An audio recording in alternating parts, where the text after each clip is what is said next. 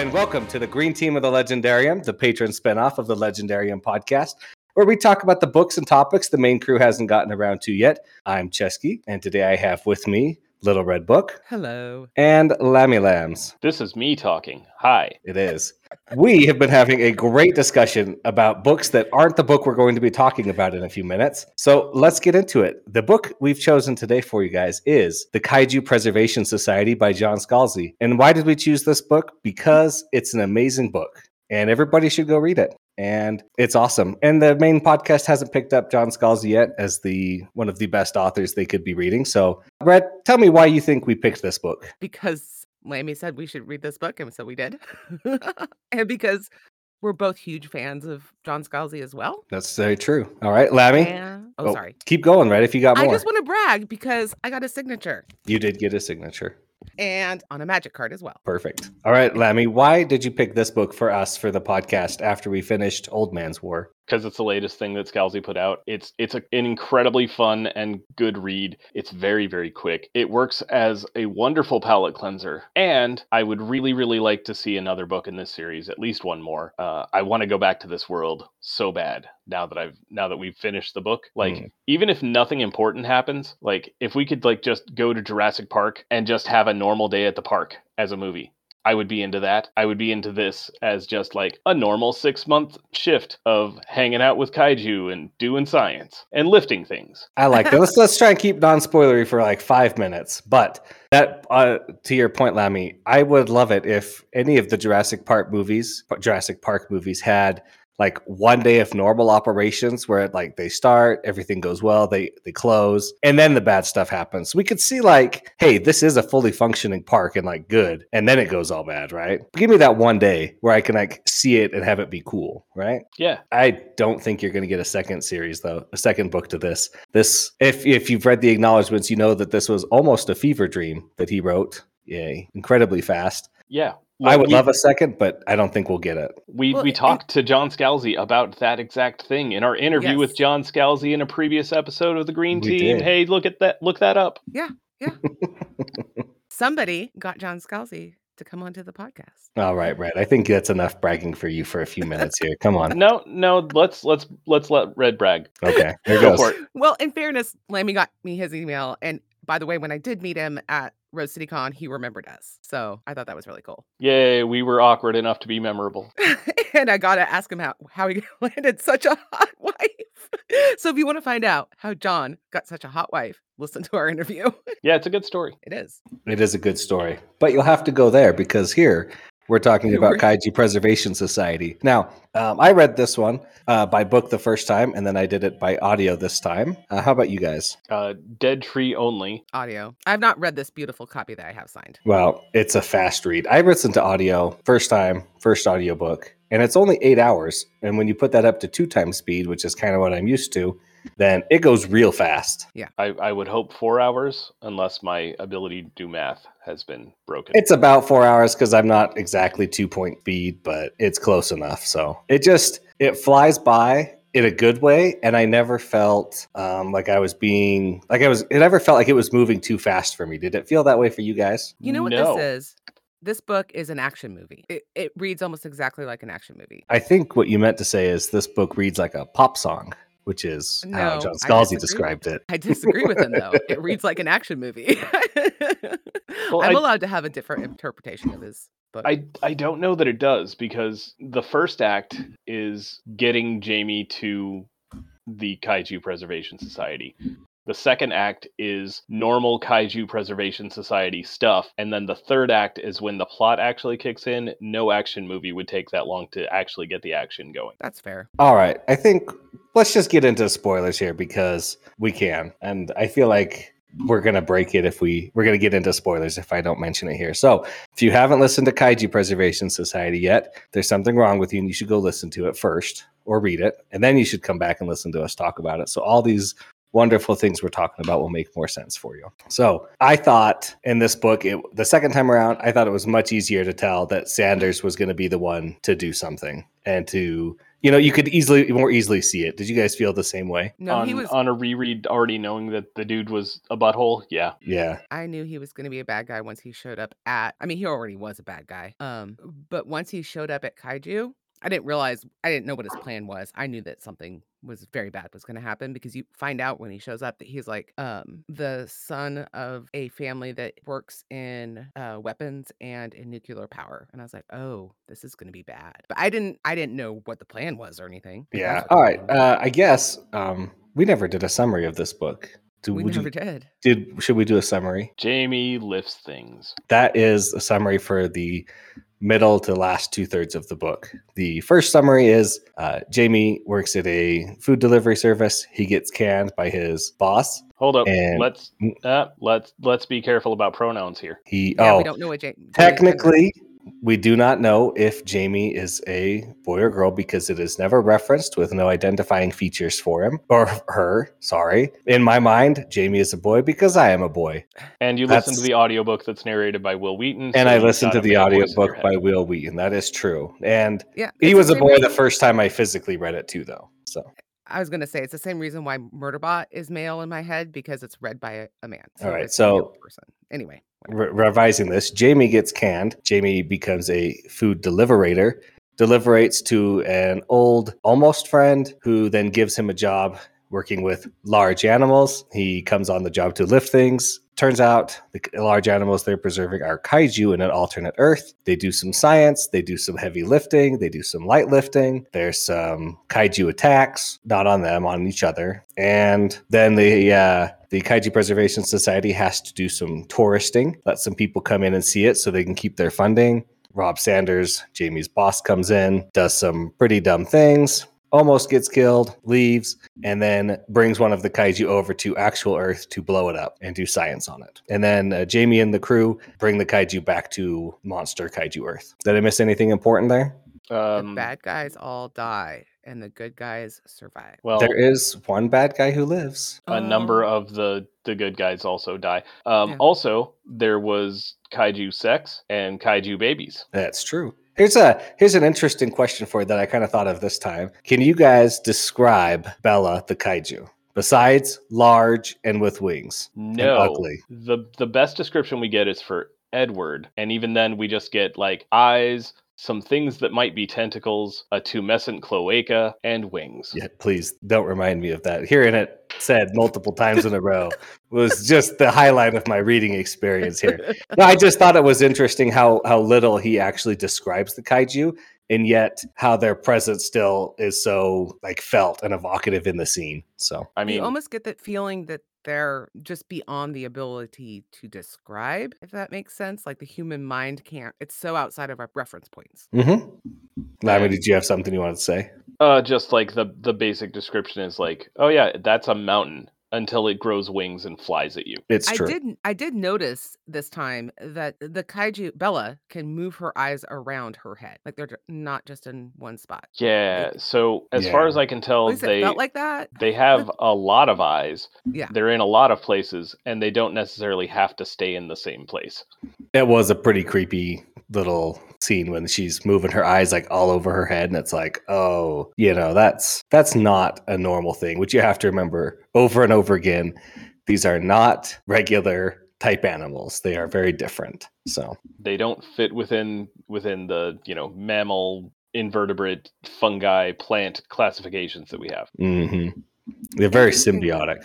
Well, I mean, we so um one of the things that they talk about is how they basically they need their parasites to survive. And Jamie's like trying to get Jamie's brain around this. And then somebody points out to him that we're kind of the same. We just don't think of it that way. Mhm. Like w- one of the reasons why you you have issues in your gut when you're on antibiotics is it because it kills off all your bacteria and your antibiotics too, causing digestive problems. Yep. Um, A- Mhm. Animals, including humans, are ecosystems to themselves.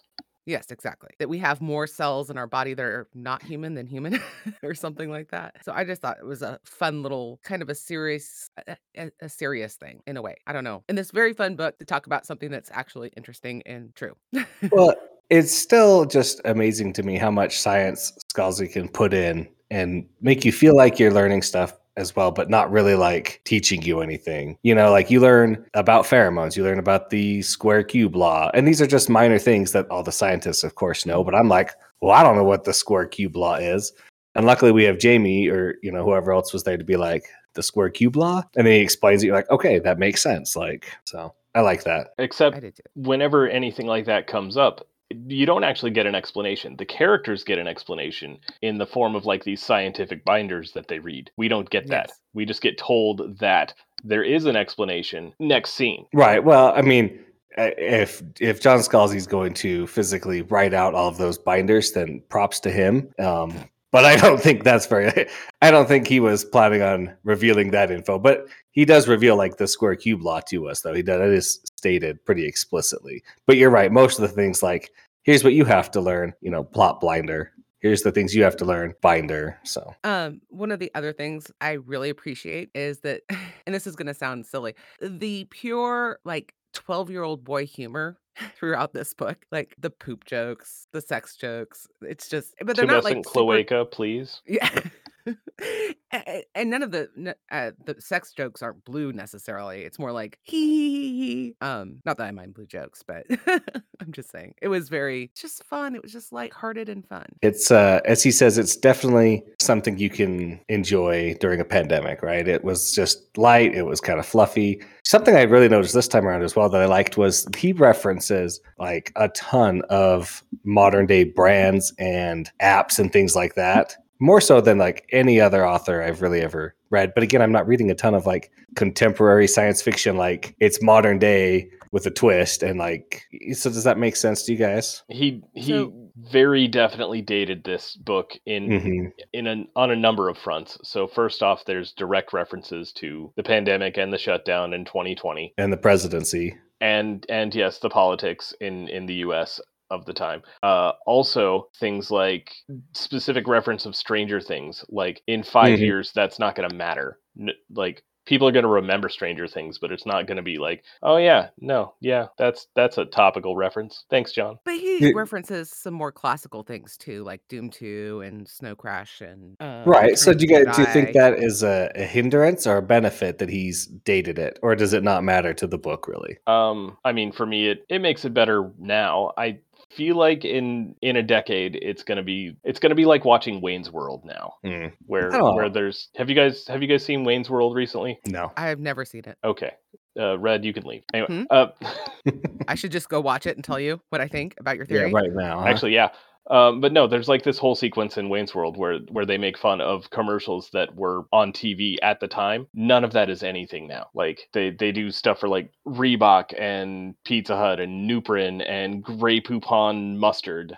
Like mm. it's yeah. I, I think, oh, oh sorry. I was just say I think it's if, while in five to ten years it will be less remembered and less like impactful like it is now with a like because right now it's it's impactful. It's like oh yeah I really feel this and I think in five ish to ten years you'll feel it less. But I don't necessarily think it'll be a negative. I think most of the references are going to be common mainstays that people trail through. Obviously, like Stranger Things, not so much, but the others more so. Well, I mean, Lion like, King. I'm trying sorry. to think of all the. Th- I wrote. I'm sorry. Yeah. I wrote a list of things that he referenced. Yes. Oh, let's hear it. Let's hear the list. Okay, Snow Crash mm-hmm. by Neal Stephenson. Deliverator.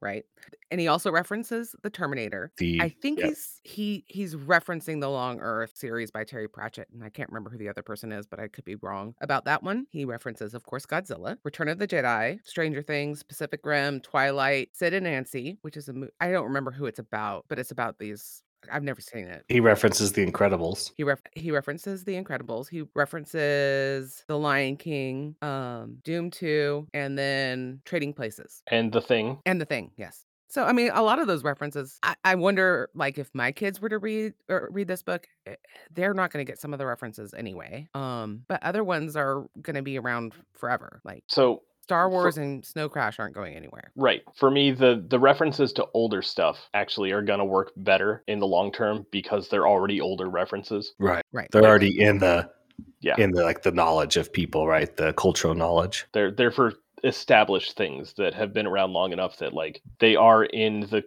the pop culture zeitgeist until I guess our generation ages out of it. I mean, but I think a lot of us have introduced our kids to the oh, these things too. So I, I mean, I don't know. I think You, you it had your does- kids read Snow Crash. That's that's kind of no, a I choice. did not have them read. I have not read Snow Crash, but I did have them watch Terminator and Return of the Jedi. So Hmm. certain there's definitely some uh, that are going to be dated, but there's Yeah. also ones that are going to last. But it does it does limit the relevancy of the book. We're and let's get off this topic because we're trashing on it like we.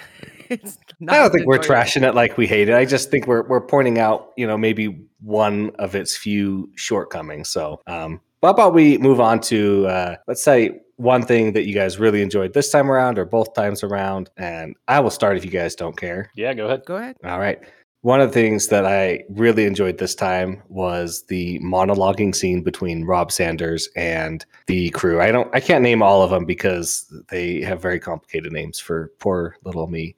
But you have uh, Jamie and Naresh and Kahurangi and the other doctor. I don't remember her name. They're all the other. Everyone is a doctor except for Jamie. Yeah, it's the other the other girl who's the biologist. I'm pretty sure. But Dr. Healy? talking. Yes, maybe is she the one that's always with them? Then yes. Yes.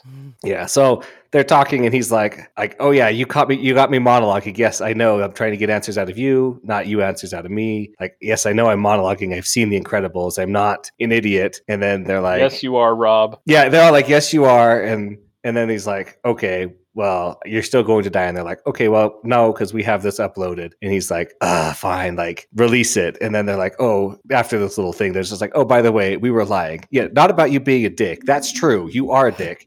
but about the other thing we were lying and no we all love each other but we still don't love you you're still a dick over there like this their back and forth being in audio was so much better than on the page. Uh, wil wheaton did a really good job on the audiobook. So their interaction was just so it's so funny in that scene. Even though they're on the verge of death and like it, it was just great. Um red or lammy who wants to go? I got one. all right lammy Uh, my favorite scene in the whole book is near the beginning when Jamie is getting a whole series of vaccinations and and getting a breakdown of like the possible side effects of like, all right, this one, if you eat any fatty foods for the next 48 hours, bad things will happen. And then this one might drive you into an unquenchable rage as in murder everyone in the building and then burn it down around you, but also you will have no ability to act on this. Um, if you start feeling an incredible rage, eat a lot of greasy food. And sit That on helps. the toilet. Oh, also, if you see the color blue, it might give you a migraine. you know most of the sky is blue right i do now that was that was a great scene he's like you'll have this murderous rage but you'll be too lethargic to actually do anything about it most of the time so you want to kill everybody but not if it means getting up off the couch they called it the stoner, the stoner something. I can't remember the exact phrase, but it was like Murder I don't stoner know. syndrome, I think. yeah something like that. all right red what about you So after he shoots the parasite in the mouth with the canister, they had the induction ceremony. Induc- Oh, wait, mhm. yeah the- it's the induction ceremony yeah, and they they all get these really crazy titles. Induction into the orders. Yep. And they just pass out these awards and and i think i have them marked just a second give me a second the ancient and sacred order of the very persistent night- nightingale is one of them and the ancient and sacred order of the complete of complete and utter, utter BS. bullshit Mhm. Oh, are we going blue Eh, for this? Because oh no Okay. i'm just gonna make lamp or chesky edit that out sorry chesky bs I'll, I'll beep it. And the sacred or a- the ancient and sacred order of holy sh- jamie just shot that parasite straight in the mouth. I love that one because it's definitely very ancient and very sacred. Very. And then he looks down at it jamie looks down at, at the medal and it says okayest dad on it. As it should. as it should. Yep. so i think that's probably my favorite scene. That's a good one. Oh, I also liked finding out that Godzilla is based on semi-real events. Yeah. Yeah, an actual kaiju did come to Earth and then died. and and swam to Tokyo Harbor and then died. Yep. And it was all because we were testing nuclear weapons.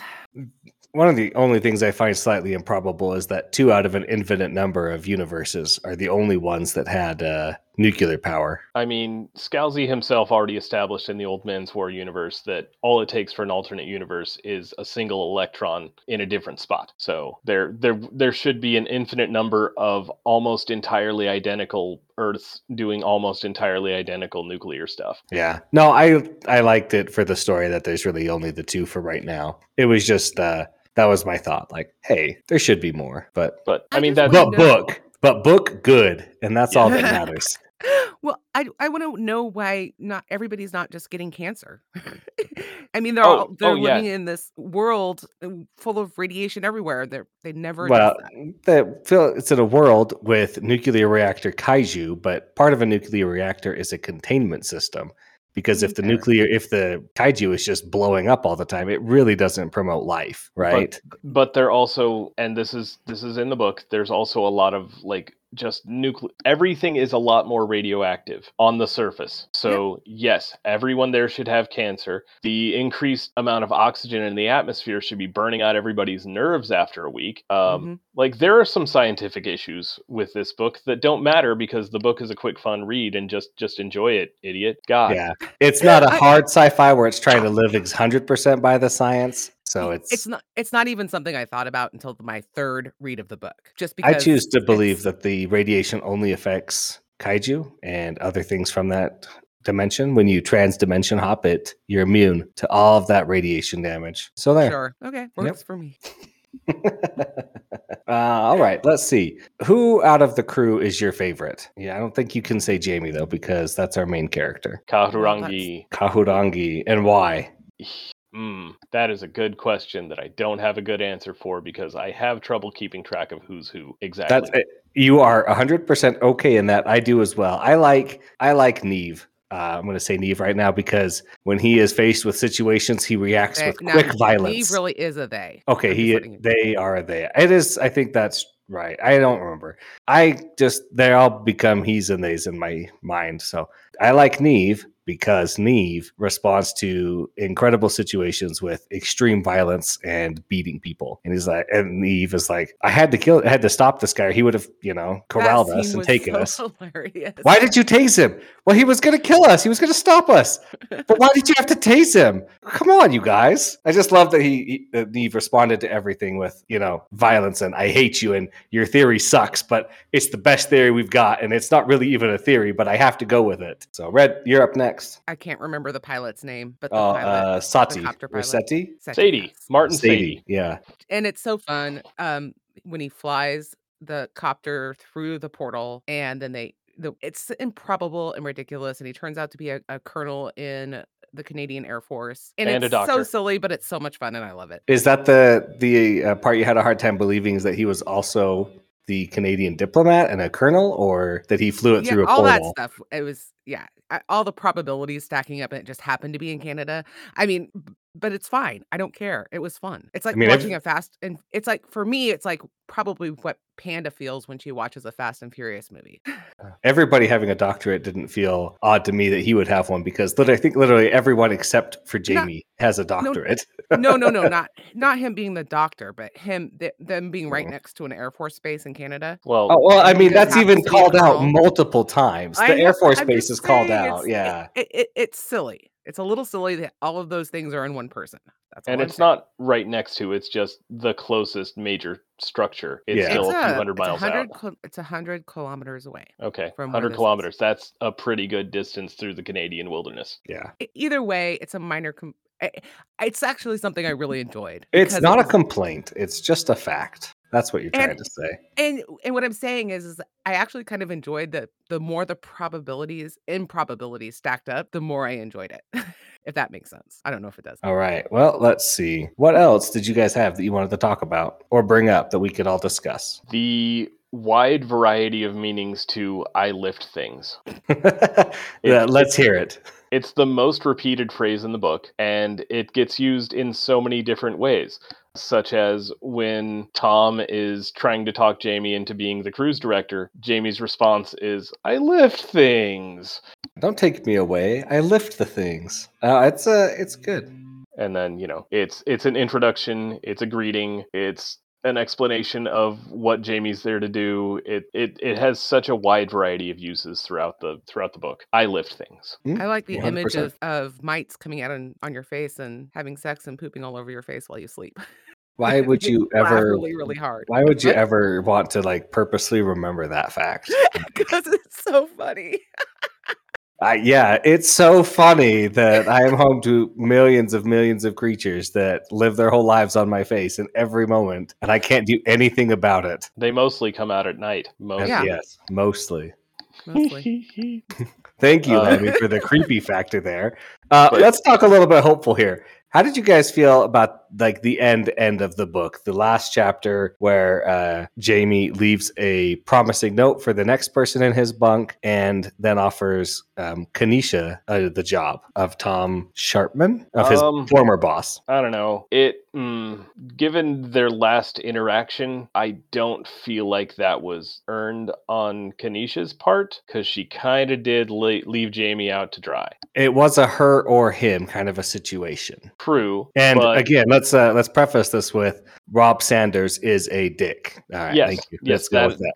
that is The book calls well him much worse. Don't worry. That that is extremely well established, but still, um, yeah, I don't, I don't know, man. It just, I know we don't have like a huge plethora of non already in the Kaiju Preservation Society characters to choose from here. That one just doesn't, just didn't feel earned to me. I am 100% behind you. I was I rolled my eyes when he opened I, I, when he opened the door and it was her. I was like, "Oh my gosh, really?"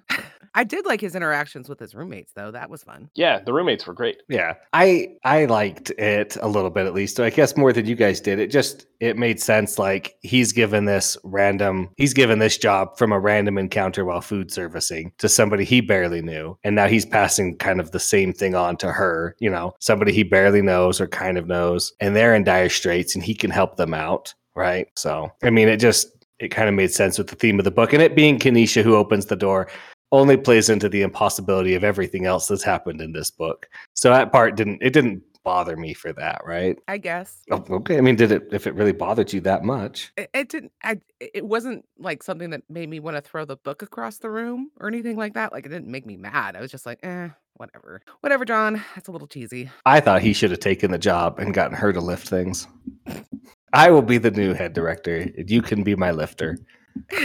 I will pass the job to you that way. Actually, there is there is the person that Jamie took over from as the last minute replacement who had COVID. Why wouldn't they be like getting the getting the lifter job and then or and or trying to get Tom's job? Like Because everybody knows that once you get COVID, you die. 100% fatality rate in this universe. but it was No, I- established that that they were going to be fine. They were just on a ventilator at the moment, but they were yeah, recovering. it, it was established that they were getting better. Maybe he, maybe that person was tired of being in the Kaiju Preservation Society. I don't know. But- there But was they also, weren't. they were they were ready to come back and do another six month tour, except they caught COVID at the last. but, but maybe I'm saying maybe after they caught COVID, they realized after they got better, they're like, oh, maybe I don't want to go back. I don't know why you would say that, but like you could theoretically say that. imagine imagine that you've spent six months in 2020 full covid times are you going to say no to going to a magical world full of giant creatures with tumescent cloacas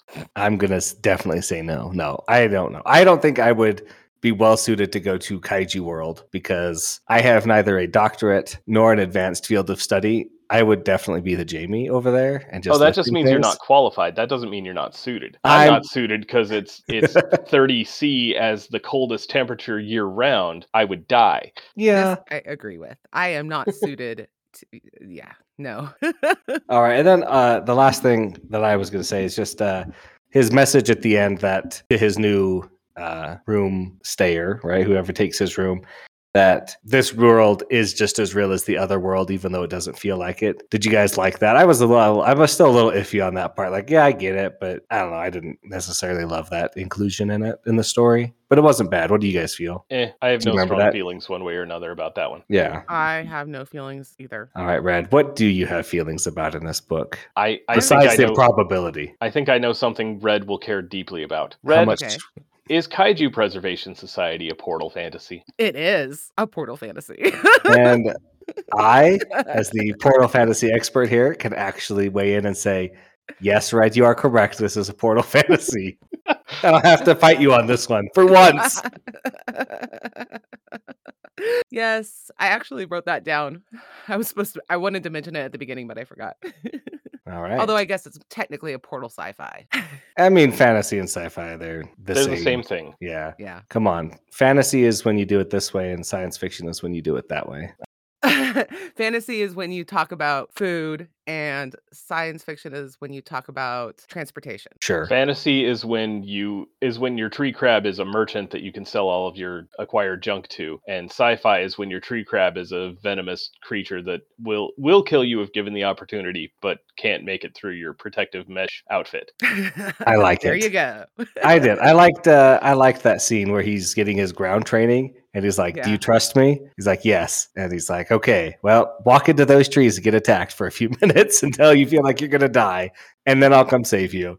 And he was like, "Did everybody go through that?" And he's like, "Yep, everybody does." And he's like, "I hate you. I I really hate you." Okay, well, I'm glad you're alive still. And they obviously doesn't hate him, but in the moment, uh, that was great scenes. So, Red, did you Well, have anything else you wanted to talk about? Well, uh, it's really true what he says about guns. Like, you need to train all the time with them if you want to be any good at it, which is why I don't have guns because I don't train with them all the time. And I really, that was like, I was like, yeah, that's really how it is. Like, you want self defense wise, you want like something that you can work with and don't need a lot of skill unless you have time to develop the skill. I thought that was a nice little real world, world thing. He's like, throw the pheromones into the woods so they chase the pheromones and you can run away.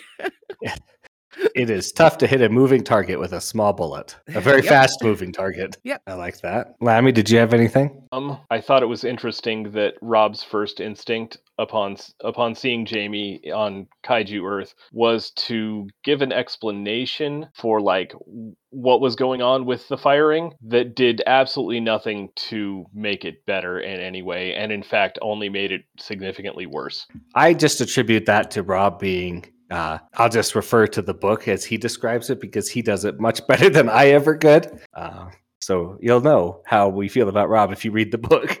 Um, I'll give you one more thing to to bleep out. Rob Monkey Sanders. yes, there it is. So no, it was. I agree. I, uh, Rob's uh, propensity for making Duke bets, which I'd never heard of before this book, and I was like, I guess. Oh, have have you not You've seen never Trading seen Places? Trading Spaces? uh, isn't no, I never have. Oh, you should. It's amazing. So anyway, with Wheel of Time, let's let's Yes. talk about it. why Red's wrong and needs to read it again. I'm cutting that. Don't cut that. Oh, it's it's because um, Robert Jordan is better at writing rereadable books than Brandon Sanderson, and Sanderson's really really good at that. I mean, that's Sure. why yes. that's why you should reread Wheel of Time. Mhm. Okay, fine. I think I'm done. There's, as far as with um Kaiju. kaiju, there's not really a lot to say except you really need to go read this book. I It's have to agree with you. It's just fun. It's so much Yeah. fun. Um, I would say keep an eye out for the for the ebook to go on sale. I know that I know ebooks go on sale pretty often. Pick it up when it's cheap, and then read it when you need a quick palate cleanser between like a bigger series. Like if you're trying to do a Malazan read, throw in a Kaiju Preservation Society between books. Yep, this is definitely a great palate cleanser um, and a great fun book. He references it like a pop song. It's in, it's out. It's a lot of fun while you're listening to it. So uh, I'm going to say that's going to conclude our episode today. Um, if you guys want to chat with us about anything we've covered or missed in this episode, you can check us out and find us on the Le- Legendarium Discords. The link's at the legendarium.com. You can also follow us on Twitter at Green Team Pod for updates and fun times. And Lammy, uh, why don't you tell us where you, where you host your podcast at? Uh, you can find my podcast, the Cosmere Deep Dive Podcast, anywhere fine podcasts are sold. Which is the internet. Yeah, uh, Perfect. just get it on your podcatcher of choice. Uh, you can also uh, check out our Patreon at patreon.com slash Cosmerecast. Ooh, with some great Patreon only content. Yes, Every Red, download counts. Red has been a guest on our Patreon only episodes three times now. Yep, with a fourth planned. Yeah. Right. And if you don't want to listen to Lammy's Patreon content to get more Red in your life, Red, where can they find you? Um, I uh, have a podcast with Mark, um, who's Era Dandis on uh, the Green Team podcast, and we do short stories. Uh, everything as old as Edgar Allan Poe and as new as Remote Control, called Word Less. Perfect. And Chesky, where can people find you outside of this? Well, people can find me at the Green Team podcast most of the time. And then on the side, I also do my podcast, Libromancy, just reading fun fantasy books and talking about them. 15 minutes, so it's not too long. So, Except when I was a guest, and then it was like an hour. and when Red was on and it was an hour as well. So, congratulations. You've both extended my podcast time by like 300%. that we're here Yeah. for you. So, but that's really going to finally be everything we had to talk about Kaiju Preservation Society. Again, please go read it if you haven't already. It's a wonderfully great book. It'll pick you up if you're feeling down. And that's all I have. Uh, we'll see you guys in the next one. Oh, and follow John Scalzi on Twitter. He's a great Twitter follow. Good That's night. true. Good night. Goodbye. Bye. Bye, everybody.